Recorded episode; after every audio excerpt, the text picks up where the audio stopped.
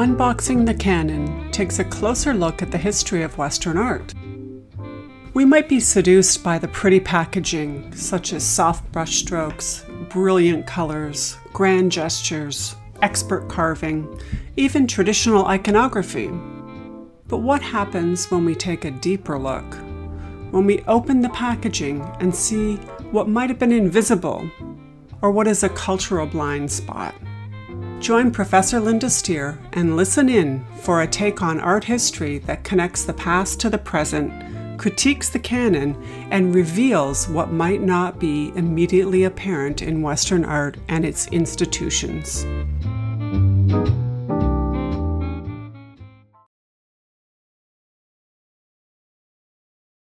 I love a good Catholic cathedral, especially if it's a Gothic cathedral.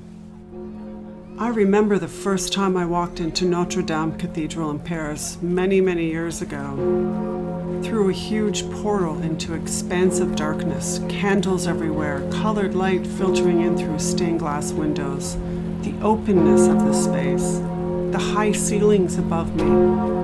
I looked up and felt like the ground opened up and swallowed me whole. It was a visceral experience. I didn't really notice details. I noticed the affective experience of it, how it made me feel. As a lapsed Catholic woman, someone who is spiritual but cannot abide organized religion, especially an organized religion that doesn't align with my morals or beliefs, this was an interesting event. I almost felt like I believed in God again. This is what medieval churches do. They are designed to inspire awe for a thousand years, the Catholic Church was the largest art patron in Europe. Religion was central to European culture, and much European art from the Middle Ages to the Renaissance and the Reformation is Christian art. If you've ever been in a museum and looked at art from that time period, you've seen many gilded paintings of the Virgin Mary enthroned and surrounded by angels, as well as depictions of Christ dying on the cross. In this episode, called Swallowed Whole, we'll consider Gothic cathedrals as an art form, and we will look at their relationship to European power structures. We will end by considering the role and function of Western European churches today.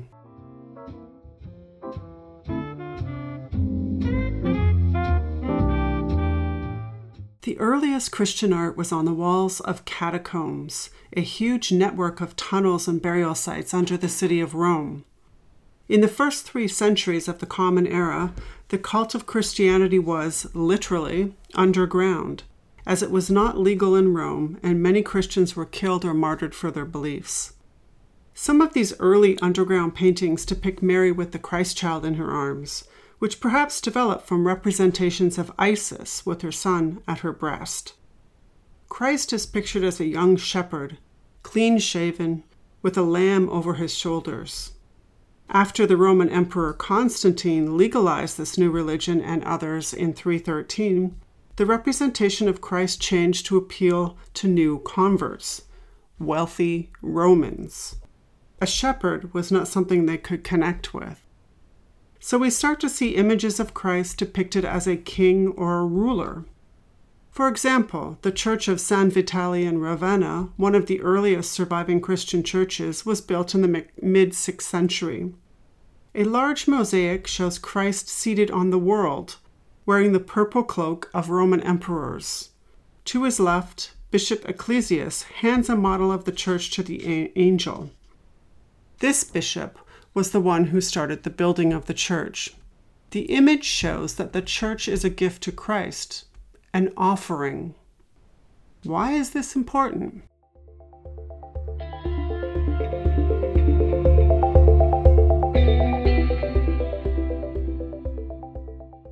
Well, we want to think about how visual representations of holy figures change with the politics of religions. These images are not neutral. The mosaics in San Vitale depict a top down model of power, with Christ at the top and the bishop nearby. The Emperor Justinian is also pictured in a mosaic in this basilica, and he wears the same purple robes as Christ. They are visually and symbolically linked. and the angels are wearing the robes of Roman court dignitaries. They are visually connected to Roman rule. The mosaics are stunning, created with gold leaf, stone, precious gems. This church is made with wealth and power. Now let's jump to about 600 years in the future. We're in the Middle Ages in France.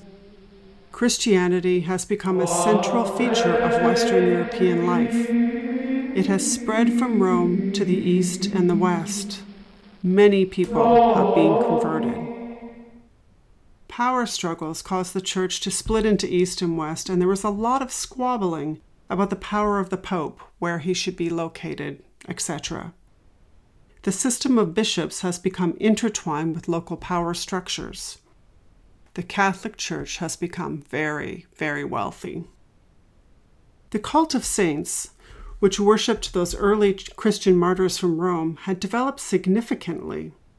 In fact, these early Christian martyrs were so significant that people believed that their remains had magical healing powers. Beginning around the time the basilica at Ravenna was built, the bodies of the early Christian martyrs were exhumed in Rome and divided up to be sent to various churches. These human remains are called relics. An object that came in contact with the saint's body before or after their death also had special powers and were considered relics. In 794, Charlemagne had declared that all altars must have relics. So in the 800s and 900s, there was an explosion of relics across Europe. Devout people would make pilgrimages to be near them.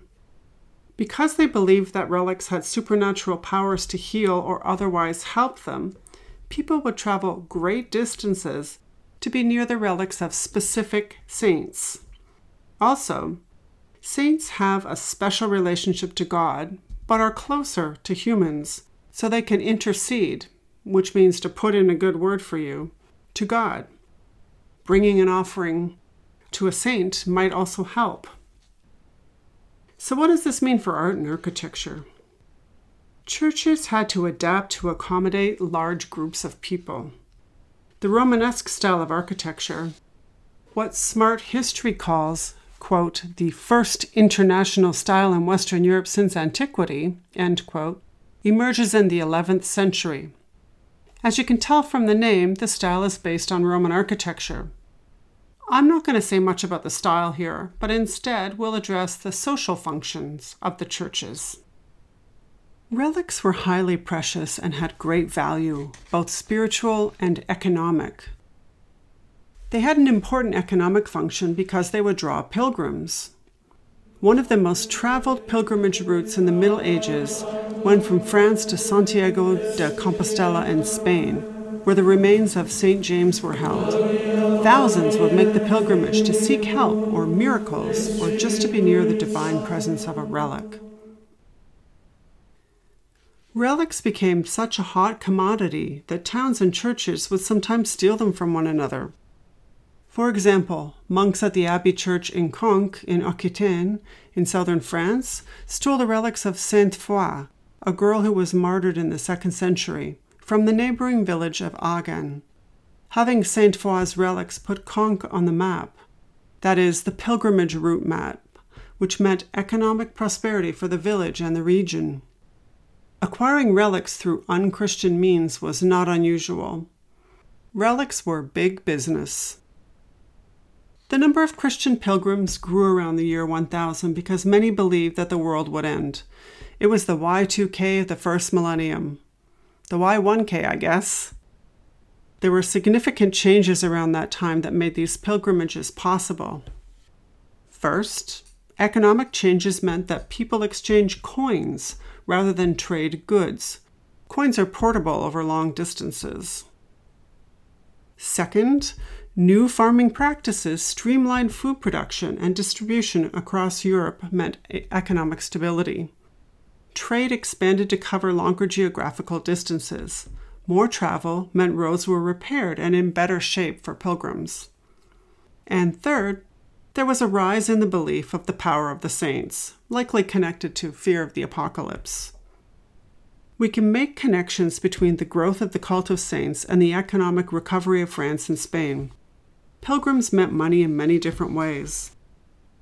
They would purchase and make offerings to churches in honor of the saints. Large feast days coincided with market days, so pilgrims would shop local. People set up businesses feeding, caring for, and housing the pilgrims who came from far away. New churches were built to allow space for pilgrims to circulate and also to house those who could not afford lodgings. In today's terms, we might call this job creation. Pilgrims bought souvenirs such as badges, trinkets, replicas of reliquaries, etc. There was something for everyone, regardless of economic class, and we still have a lot of these objects in museums today. More money meant larger, grander, and more beautiful churches. I happen to think that the most beautiful churches were created in the Gothic style. The Gothic style of architecture began with Abbot Suger and his redesign of the Church of Saint Denis near Paris in the 1100s. Suger deliberately sought an architectural style that would function as a symbolic manifestation of Christian ideology. To that end, the Gothic style is built on the concepts of symbolic mathematics and the mystical effect of light. Let's think for a moment about the Cathedral of Notre Dame in Chartres. Chartres has one of the most important relics the clothing Mary was wearing when she gave birth to Jesus. The original church was damaged by fires. Think about all those candles. Churches caught fire.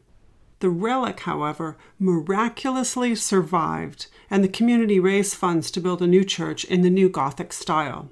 It took about 60 years to build. Chartres embodies the principles of light in several ways. For instance, the weight of the walls and roof were distributed differently using ribbed vaults, which were thinner and lighter than those of the heavier Romanesque style.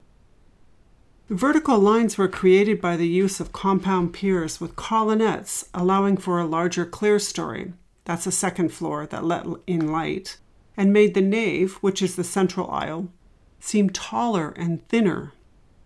Pointed arches also give the illusion of height and lightness. Because weight is shifted downwards instead of out towards the walls, pointed arches can be higher. In fact, they can be stretched to any height, unlike round arches, which will collapse. And the invention of flying buttresses meant that the walls could be higher, with many more windows. There are 176 stained glass windows in Chartres Cathedral. Stained glass is the perfect expression of the Christian God as light, for they provided a new kind of colored radiance that not only filled the church with light, but also retold stories from Scripture and symbolically represented elements of theology in mathematical terms. Not only is the light beautiful, but the stained glass windows could be read by those pilgrims who were illiterate. It is significant, then, that some of these windows legitimize the rule of the French kings by connecting them to Christianity. There's that connection between religion and power again. The iconography of these windows is complex. When I visited this church in the 1990s, I met a man who'd gone there to study the windows for his master's degree. 25 years later, he was still there studying those windows. Let's take a closer look at an example of a stained glass window in Chartres Cathedral. The north transept rose window. You can tell by the name this is a circular window with many layers. In the center, we see the Virgin Mary holding her child, Jesus. They are surrounded by a ring of 12 decorative circular shapes with fleur de lis in the center of each. Next, there is another circle of 12, four doves and eight angels. Outside that, we see 12 Old Testament kings in squares. Next, there are 12 quatrefoils in blue with gold fleur de lis. The outermost circle shows standing figures of Old Testament prophets in half circles, surrounded by smaller circles with blue and red fleur de lis. Twelve is the number of apostles or followers of Christ during his lifetime. The fleur de lis is the symbol of France. By repeating circles of 12 and encircling many of the elements in fleur de lis, the artist has symbolically connected the apostles to the country of France.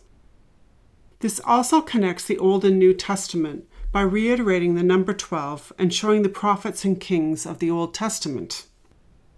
It also connects the French kings, represented in the 12 quatrefoils, to the Old Testament kings, which are placed next to the quatrefoils. Finally, the entire rose window seems to rest on eight smaller windows decorated with fleur de lis that symbolize the donor of the window, Blanche, the Queen Mother. By donating this window with the Virgin at the center, she is aligning herself with the Mother of God and she is hoping for a good place in heaven. The entire window then serves to express the divine right of kings in France, a right that seemingly is in line with the Old Testament kings and equates the rulers of France with both Old Testament rulers and prophets and New Testament apostles. Barely disguised as a gift to the church, this window is a symbolic assertion of the rights and power of the French monarchy not unlike Justinian's pious mosaic showing he and his wife as good Christians. Gothic architecture was a powerful tool to maintain allegiance to Christianity, its power structures, and to the power structures that are connected to it. These elements, height and light, give Gothic churches their power to create those embodied experiences like the one I had in Notre Dame in Paris all those years ago we cannot help but feel small in these huge spaces, and even non believers might wonder if there is something to this whole higher power thing. So imagine what it would have been like for pilgrims, motivated believers in a highly religious society. They would have felt transported, their belief system legitimized by these miraculous churches.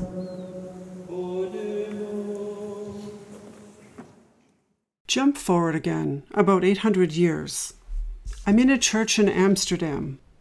It's called the Oude Kerk, or Old Church, and is the oldest remaining building in the city. It was founded as a Catholic church around 1213, so not too long after Chartres, and converted to a Calvinist church during the Reformation in 1578. Now it is both a church and a gallery for contemporary art. When I was there three years ago, the church was showing an installation piece called We May Have All Come on Different Ships, but We're in the Same Boat Now by Sarah von Sonsbeeck.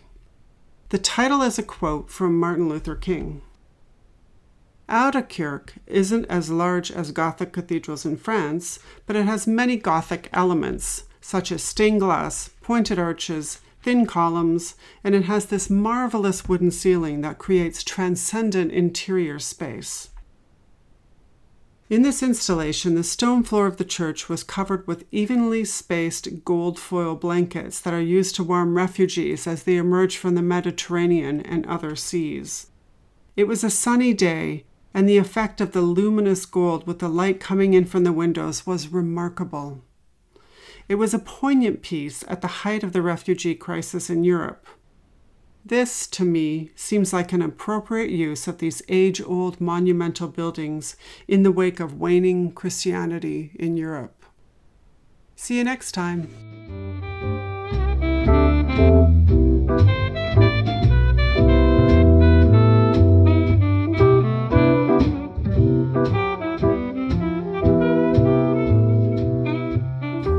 Unboxing the Canon is hosted and produced by Linda Steer for her course Introduction to the History of Western Art in the Department of Visual Arts at Brock University.